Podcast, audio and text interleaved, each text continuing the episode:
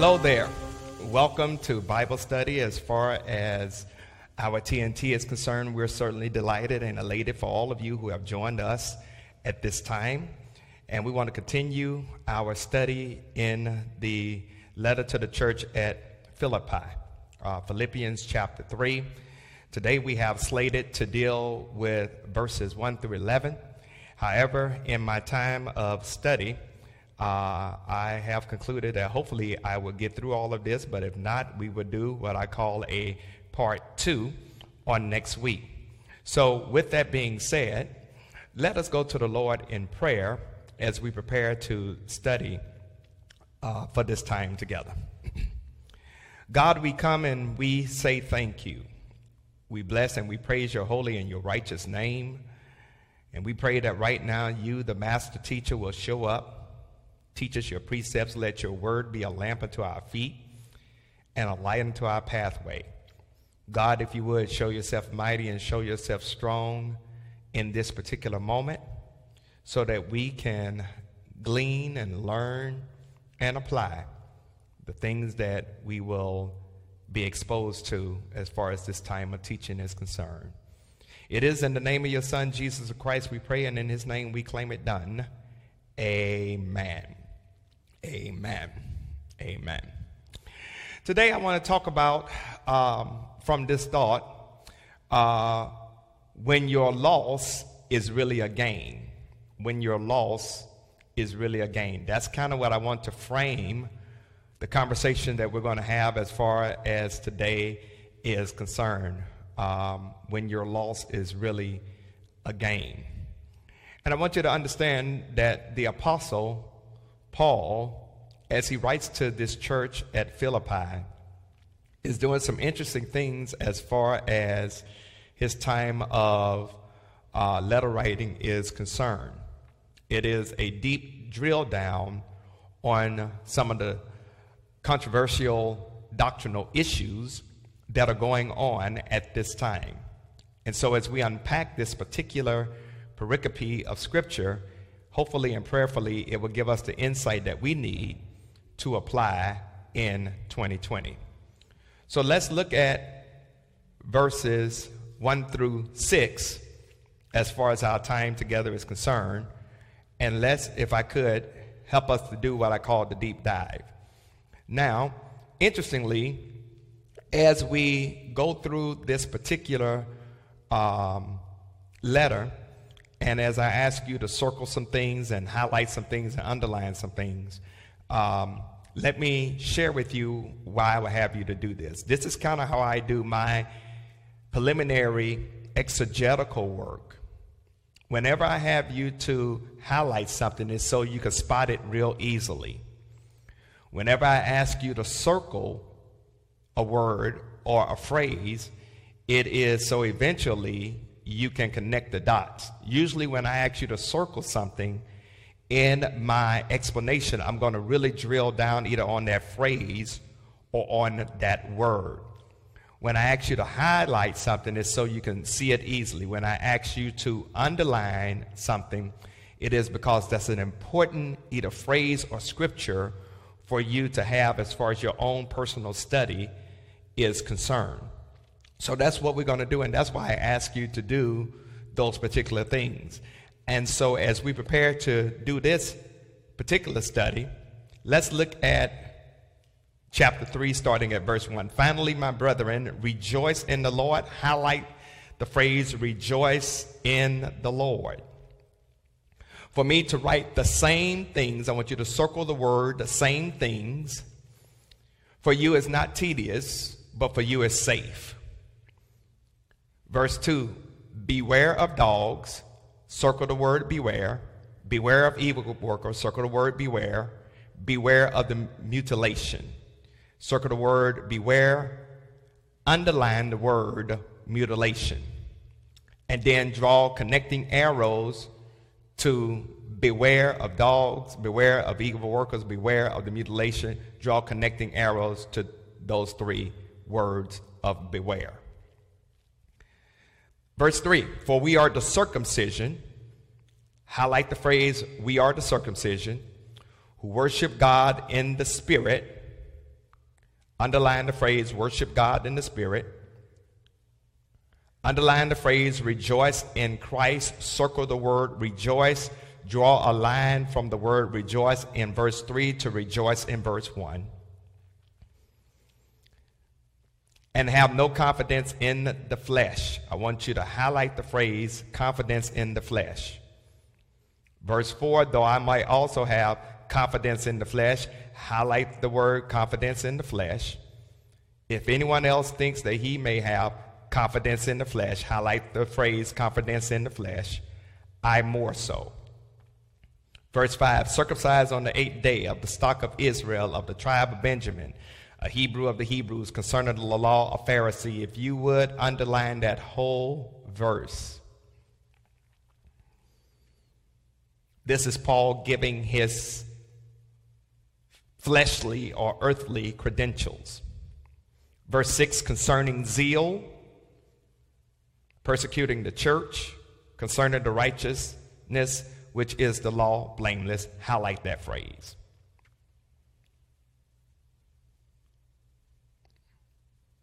All right. What I want to do is, perhaps for the time that is ours, I want to focus on these verses for today. And hopefully and prayerfully, um, if there is time, we may move into verse 7. But this is a lot for us to pack just for the time that is mine. So, as we see what Paul is talking about as far as Philippians chapter 3, verses 1 through 6, in verses 1 through 3, Paul wants us to understand that when God comes into your life through Jesus Christ, there is a change that takes place. This change that takes place leads to us being transformed into the image of Christ.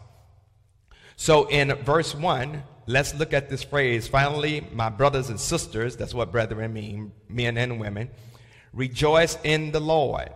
Paul is telling the saints of Philippi to rejoice.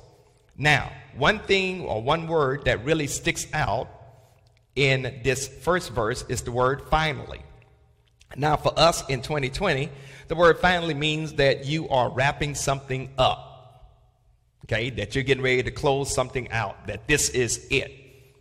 But this is not what Paul means in this particular rendering.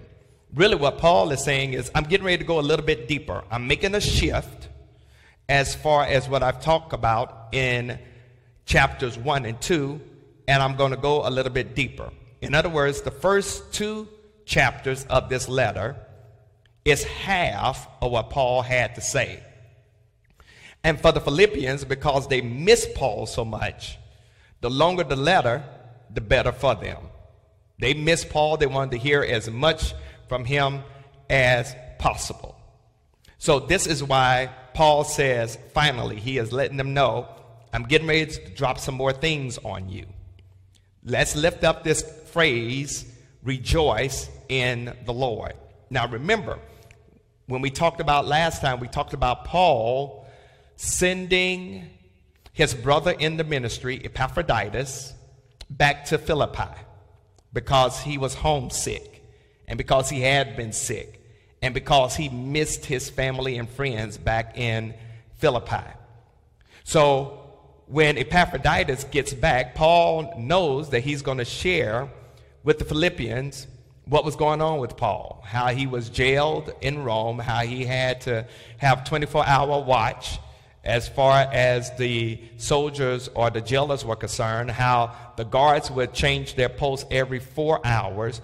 Paul was waiting to see what was going to happen to him as far as a hearing before the Roman tribunal. So Paul is really stuck he is stuck, but he tells the Christians at Philippi to rejoice. Now, how are they to rejoice knowing that their leader, the one that helped to establish them, was in jail? Very simple. Paul's situation was uncertain, but Paul's Savior remained the same. All right. It may have been bad news from Rome, but Paul always had good news on high. When you and I are focused on Jesus Christ and Jesus' sustaining capacity for us, regardless of our situation, it empowers us to face whatever negativity we are dealing with. All right? So, this is why Paul tells them to rejoice because Paul is basically saying, regardless of what happens, I'm going to be okay. Now, let's look at something else here. Because notice Paul says, For me to write the same thing to you is not tedious, but for you it is safe. Paul is letting them know, I'm getting ready to repeat some things you have heard before. Okay, I'm not getting ready to tell you anything new. I'm getting ready to do a repeat. And why is that? Because most of the time, people don't get it on the first hearing. Okay, so there is benefit in repeating something. And I've discovered that as a pastor and even as a student of the word, that a lot of times we don't get it on the first go around. That you have to say something over and over and over and over and over again. As a matter of fact, when you have a Bible teaching, Bible believing, Bible practicing church, oftentimes you will hear succeeding pastors repeat the same thing their predecessors said especially if they're in the Word. So, interestingly, a lot of the things that I have shared with the disciples at the St. Paul Church, they heard it from a Dr. Drummond, they heard it from Dr. Moss, they're now hearing it from me. It is a repeat. Okay, it ain't nothing new. Why? Because we're pulling it from the Word of God. We do not make up new doctrines or new formulas or new creeds or new traditions. We pull it from the Word of God. The interesting thing is, is that I have deacons, 16 um, people that are in training to become deacons here at St. Paul. 16 people that are in training to become deacons. And I am taking them for their first phase of teaching back through Christian education orientation. Why? Because interestingly, as I take them back through that, they are being rehashed as far as what has been taught before, but now they understand it better because I'm able to open it up and to take them deeper. All right? So, there's nothing wrong with repeating, especially a teaching, over and over until the students get it. The more you hear something, the more you see something, the easier it is to remember. This is how scriptures are memorized. For me, this is how I'm able to say the 23rd Psalm and the 27th Psalm and the first Psalm and quote other scriptures. Why? Because I've been saying them over and over and over and over again.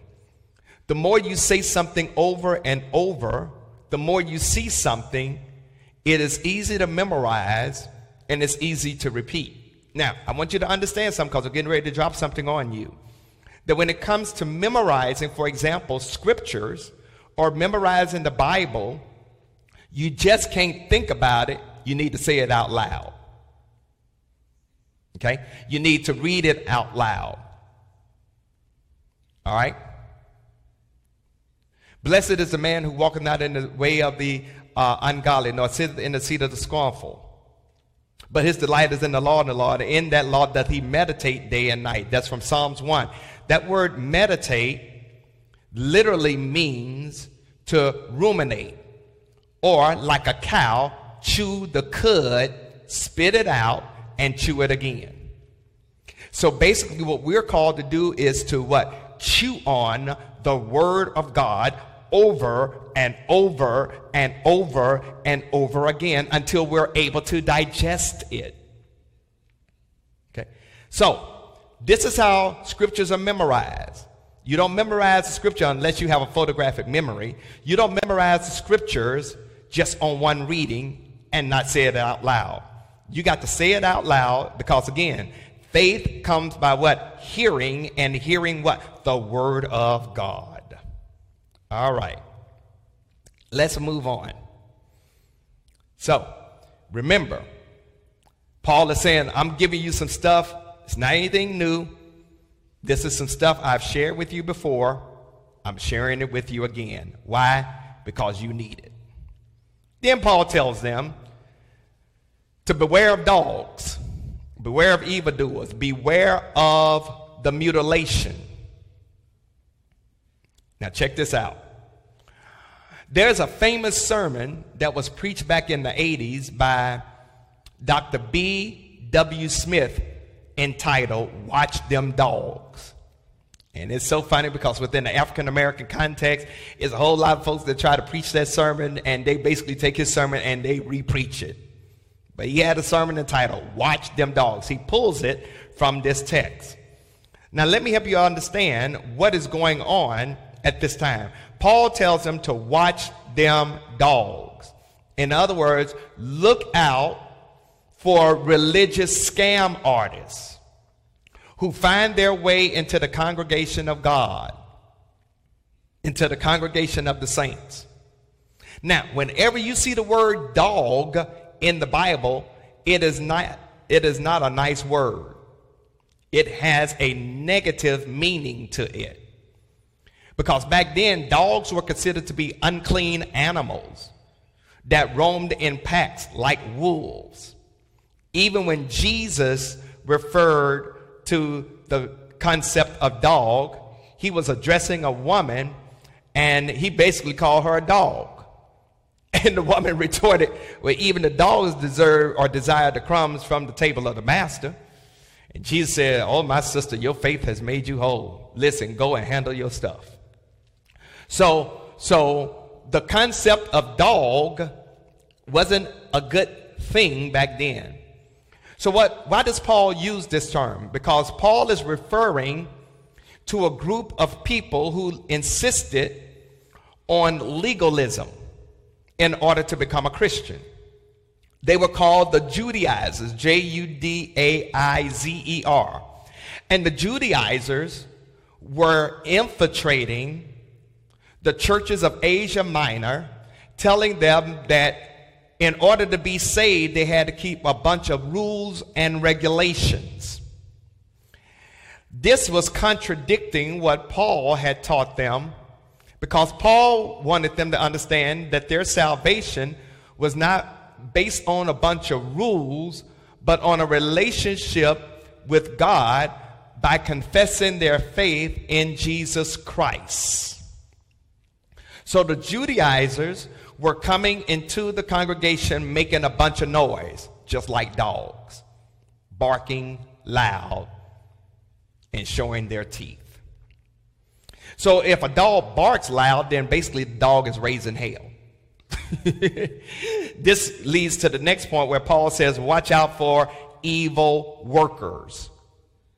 Now, I want you to understand that when he uses the word evil workers in this context, he is not talking about the evil people of the world or the culture. He's talking about evil people in the congregation.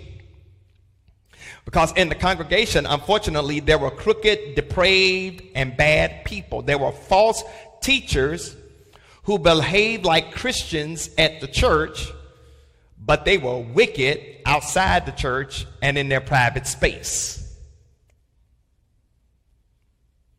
Okay? Guess what? We have the same thing in 2020. We have the same thing in our local congregations. People who look like Christians in the church, but in their home life or in their private space, they do not resemble Christ. Oh, when we were meeting as a congregation, you probably had these folks that would come to church dressed in their finest. They would lift their hands in praise. They would dance and shout up and down the aisle. They would holler glory to God and then cuss you out on the parking lot. Evil, crooked, depraved. All right?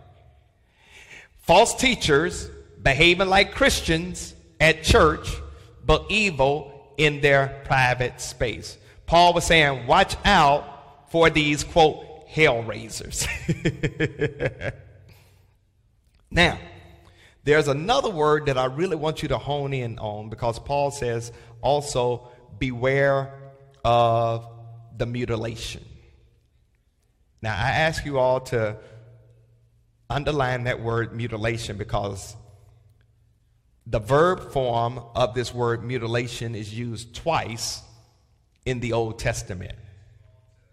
This, this word deals with the cutting of the flesh that was practiced by heathens or pagans.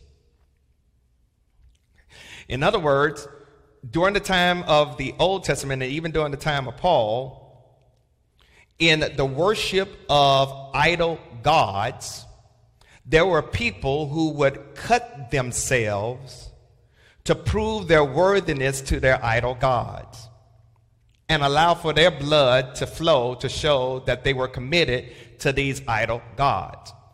So Paul was saying, watch out for that mutilation. Then Paul makes the connection to the Jewish understanding of circumcision.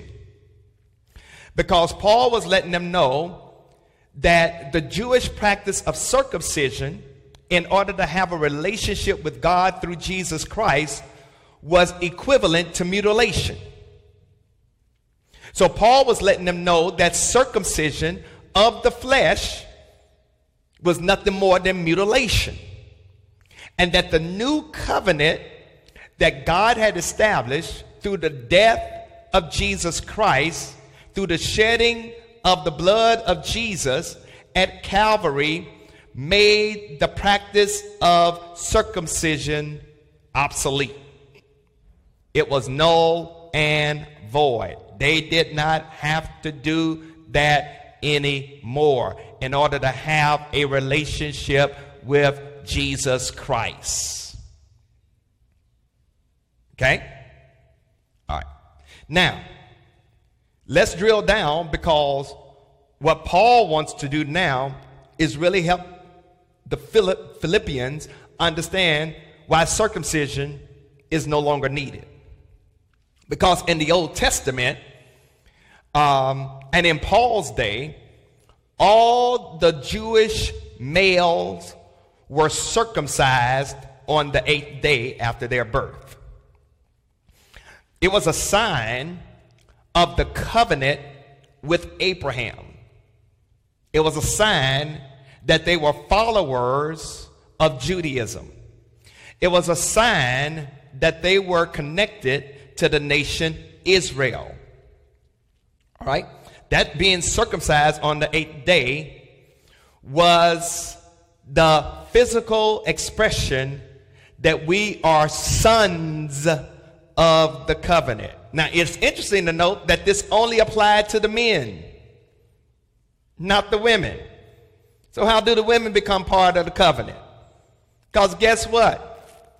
In all reality, they have no anatomical protrusion several inches below their navel to be circumcised. You will catch that a little bit later when you think about what I just said. All right? So, so circumcision was a sign that I am in covenant with God, that Abraham is my father. Now, here's, here's the crazy thing because at least after the eighth day of your birth, you ain't going to remember being circumcised.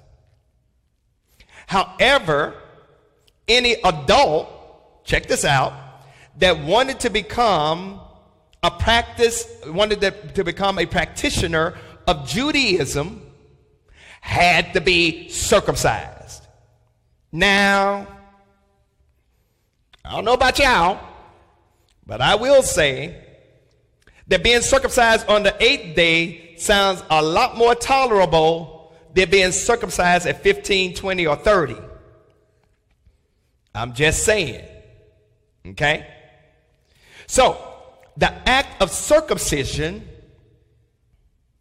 is what distinguishes the Jew from the Gentile. And according to those who practiced Judaism during that particular time, Gentiles were considered to be outside of the love of God. Now, it's interesting to note that the Jews used circumcision to boast about their relationship with Abraham and God. Now, I, I, I, want, I, want, I, want, I want that to just sit there for a moment, and I want you to just think about the act of circumcision, the act of cutting skin off a sexual organ was used to boast about their relationship with Abraham and God. But Paul was telling them, you don't need to go through circumcision to have a relationship with God. Hallelujah. Okay? You don't need to go through circumcision to have a relationship with God. Notice he says, For we are circumcision who worship God in the Spirit, rejoice in Christ, and have, watch this, no confidence in the flesh. Cutting the flesh, being circumcised, does not save you. Faith in Jesus Christ as Lord and Savior does that. Because the real worship takes place is when your heart, not your sexual organ, has been circumcised. And when your heart has been circumcised, you're able to worship God in the spirit because you no longer place confidence in your flesh.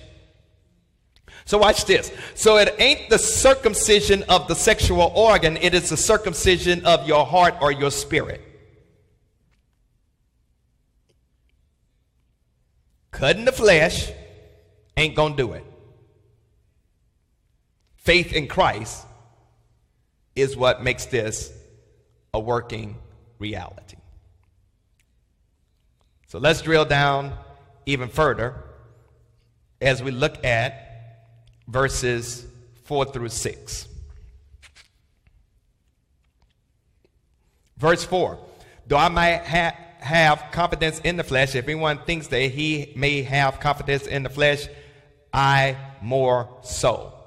Paul wants us to understand that we cannot earn God's favor through human actions.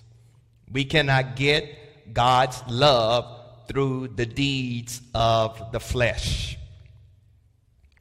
All of our rituals, all of our ceremonies, all of our celebrations do not make us right with God. Now, the Jews did this to elevate the Pharisees and the other Jews above everyone else. So, the Pharisees felt that if they kept the law, and you got to understand there were over 600 something laws that they were expected to keep. Those laws are divided in really three categories ceremonial, religious, and moral. All right? You got over 600 something laws that they were expected to keep. And it was the understanding that if you broke one of those 600 plus laws, you really broke the whole law. So there's really no one perfect. Now they had laws that was based on what you eat, what type of clothing you wore, um, uh, uh, um, um, how you, of course, the Ten Commandments, better known as the Decalogue, that was our interaction with God as well as our interaction with one another. But I mean, they had laws to even how you wash your hands. Okay? They, they, they had laws on, on the fact uh, how many times you can have sex with your, your spouse.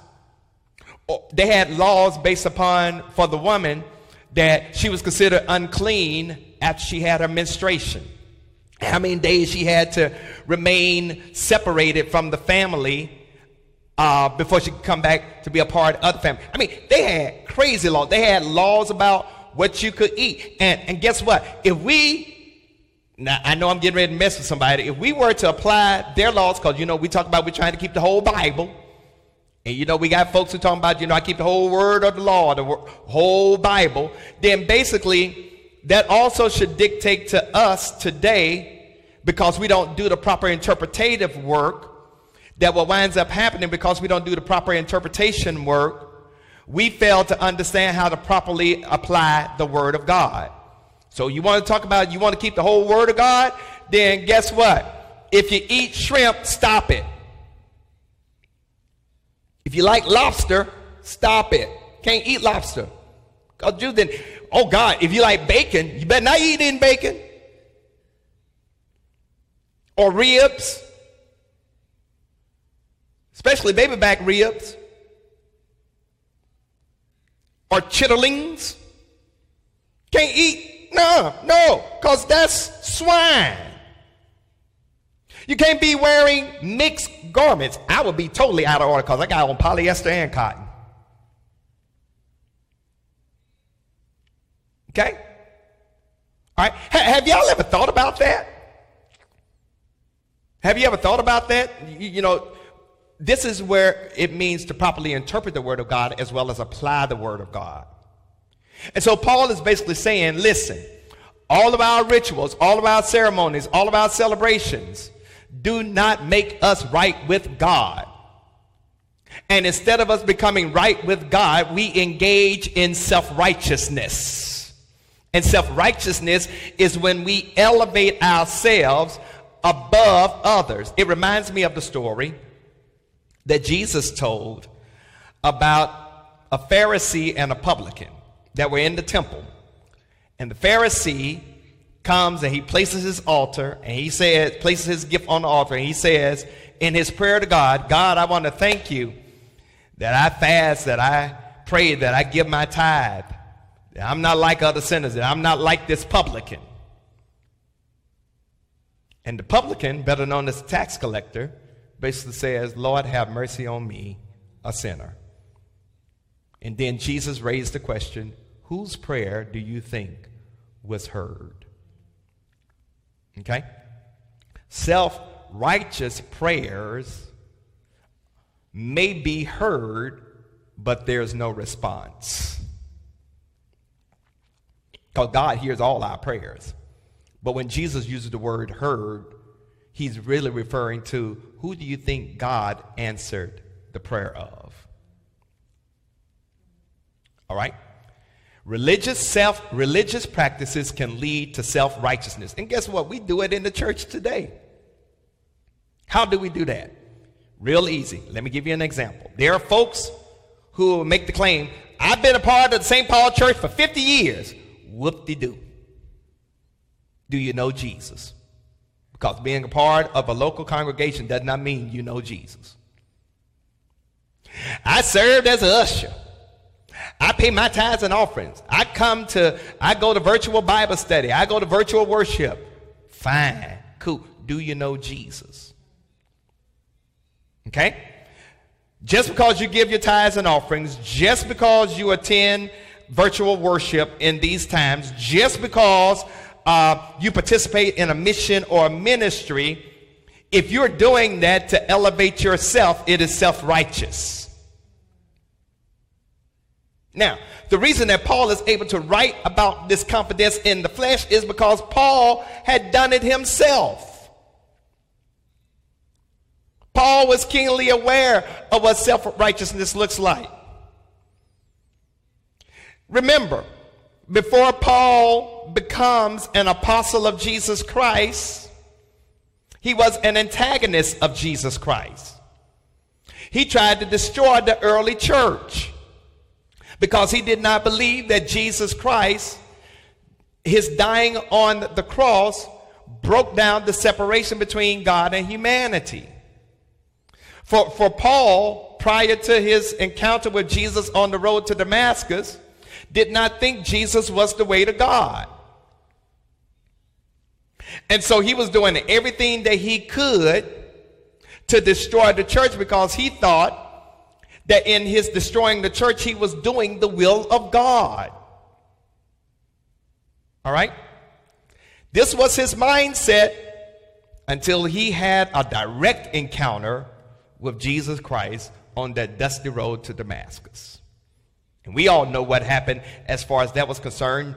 He was on his way to persecute the Christians at Damascus. And he had an encounter with, with God through Jesus Christ. And in that encounter, Jesus interrogated him, blinded him, and he had to go and sit in a place and wait for a disciple by the name of Ananias to come and teach him about who Jesus Christ really is. And the Bible says that after that teaching, the scales of blindness fell from Paul's eyes, and he made knowing Jesus Christ the chief aim of his life. Okay? Now, this is what Paul means when he says, if anybody thinks that he may have confidence in the flesh, hey, it's me. It's me. It's me. Why? Because my background, my credentials are so deep, there are very few people who can compare to me. Right. In other words, Paul said, I'm more qualified to say anything because of where I came from. If anyone was deserving to be on a special place based upon rituals and ceremonies, uh, Paul contend he would be number one on the list. As a matter of fact, if they had a top 10 Jews of Jerusalem back in the day, Paul would have been among the top 10.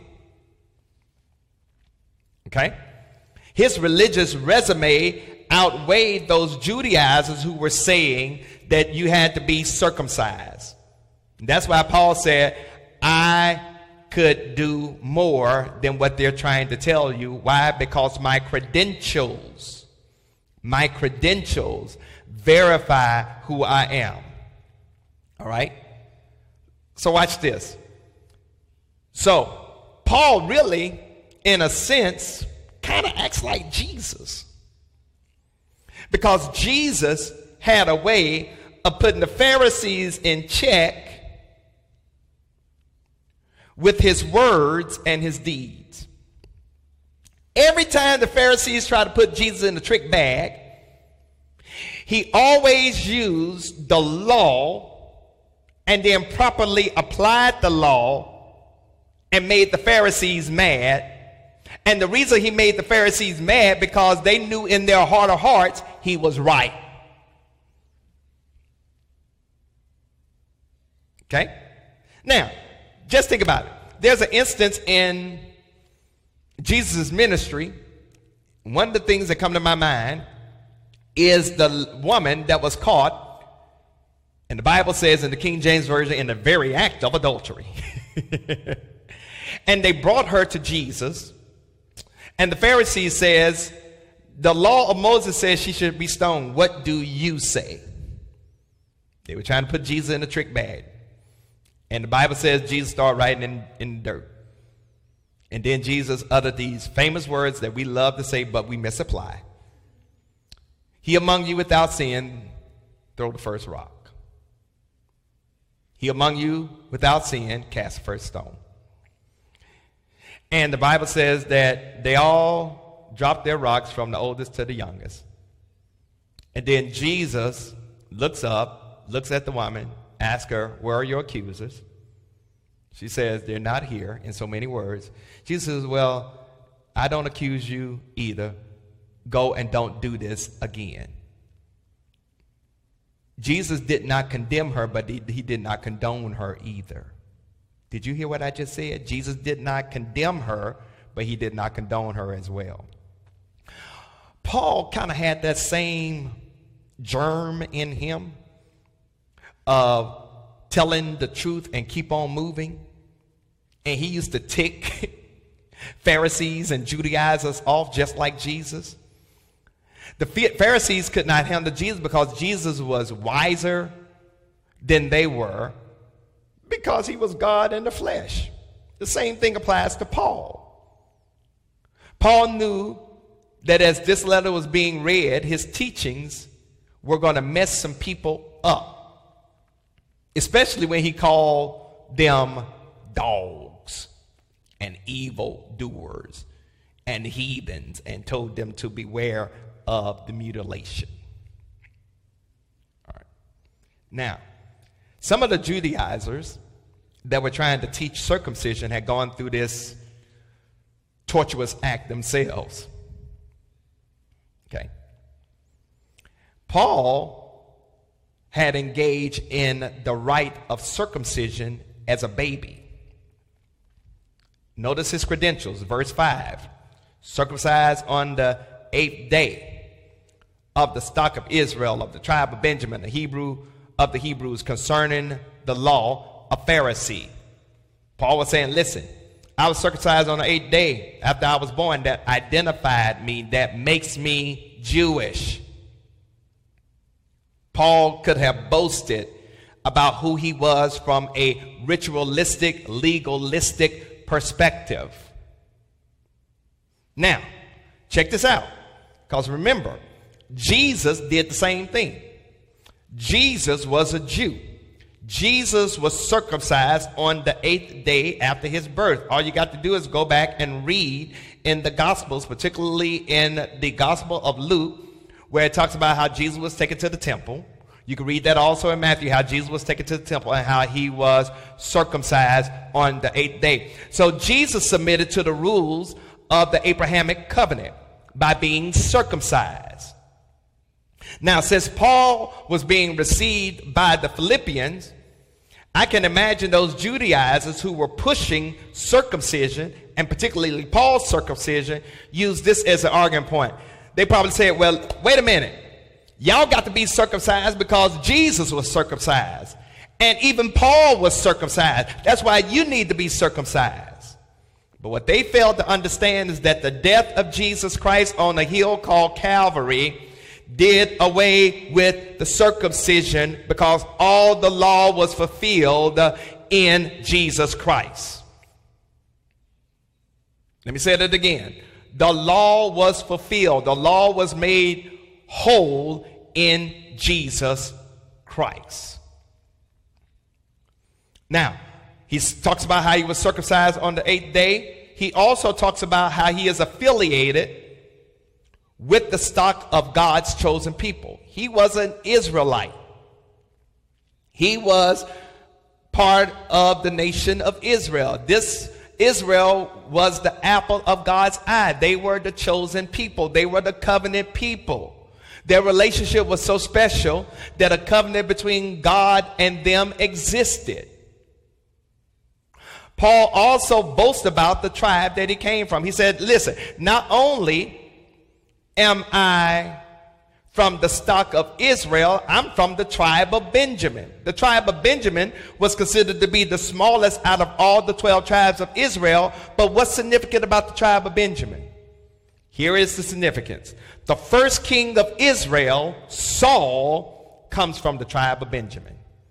All right? Now we know Saul wasn't that great of a king. But he does have the reputation of being the first king of Israel. He wasn't the greatest, he did some stupid stuff, and the Lord withdrew his anointing from Saul, but he was considered to be the first king of Israel. All right?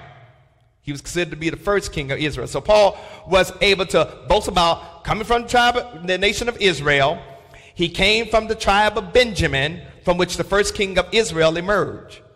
Both his parents were Jewish, a Hebrew of the Hebrews. Okay? They were not Jewish Greek mix. Both his mama and his daddy were Jewish. Okay? There, there is none of this mixing. He is not like the Samaritans. He is a proud Jew. All right? He, he is rooted and grounded in the traditions of Jewish religious orthodoxy. He, he was well familiar with the Torah. He knew the historical books. He knew the law. He, he's well acquainted with that. He is grounded in the religious traditions of Jewish orthodoxy. He also claims to be part of a special ruling class. When he says concerning the law, watch this, a Pharisee. He is saying, listen, I, I, I know the law backwards and forwards. I know the law backwards and forwards because I was taught by the best teacher of my day, Gamaliel. All right? I, I was a Pharisee among Pharisees. As a matter of fact, I was on track to become a chief Pharisee. All right? And, and, and I was so Pharisaic that I did not mingle with people who did not observe the law as strict as I did. Okay? I, I, listen, I, I was so on track that if I had maintained my previous position, I probably would become head of the Sanhedrin Council one day. That, that's how that's how sharp Paul was. It's, it's like some folks today. You think nothing wrong with seminary. I encourage folks to go to seminary, but just because you go to seminary doesn't necessarily make you right with God. You can have all the intellect, have all the knowledge, and still be clueless about God.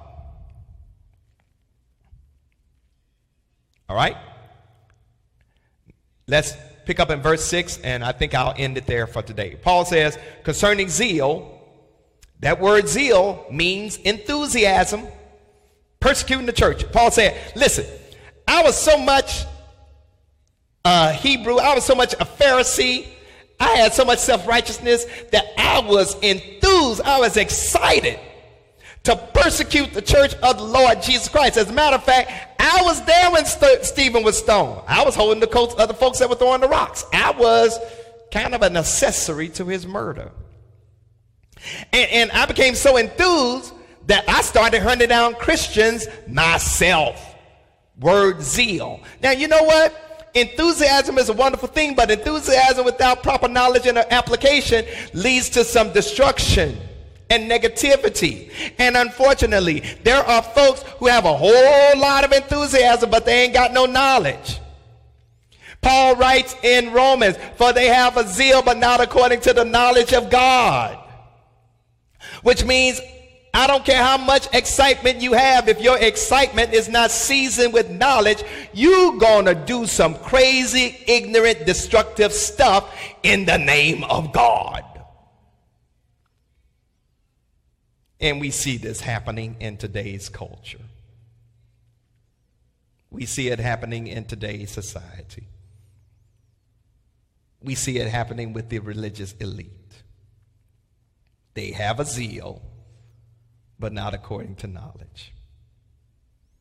They have a zeal, but not according to knowledge. Notice what Paul says concerning the righteousness which is the law, blameless. Paul is saying, listen, I persecuted the church because I was doing it based upon what I understood about the law, and I felt that it was my mission to destroy the church, and I was so committed to that that I was sincere about keeping the law of God to the best of my ability. And that in my persecuting the church, I felt like I was doing God a favor. Why? Because I was righteous. I was considered blameless. I wasn't a phony Jew. I kept the Sabbath the way it was supposed to be kept. I gave my tithes and offerings. I prayed at the right time. I fasted. I gave alms to the poor. I wasn't a phony Jew. I knew who I was. And I did what I did based upon my understanding of the law.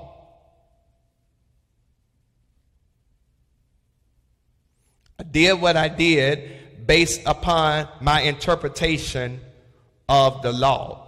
Because there's no way this Jesus character can be what these Christians are saying that he is.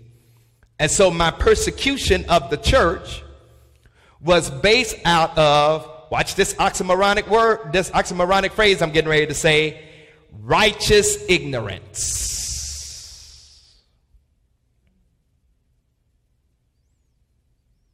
I thought I was doing the right thing, but I had dumb reasons.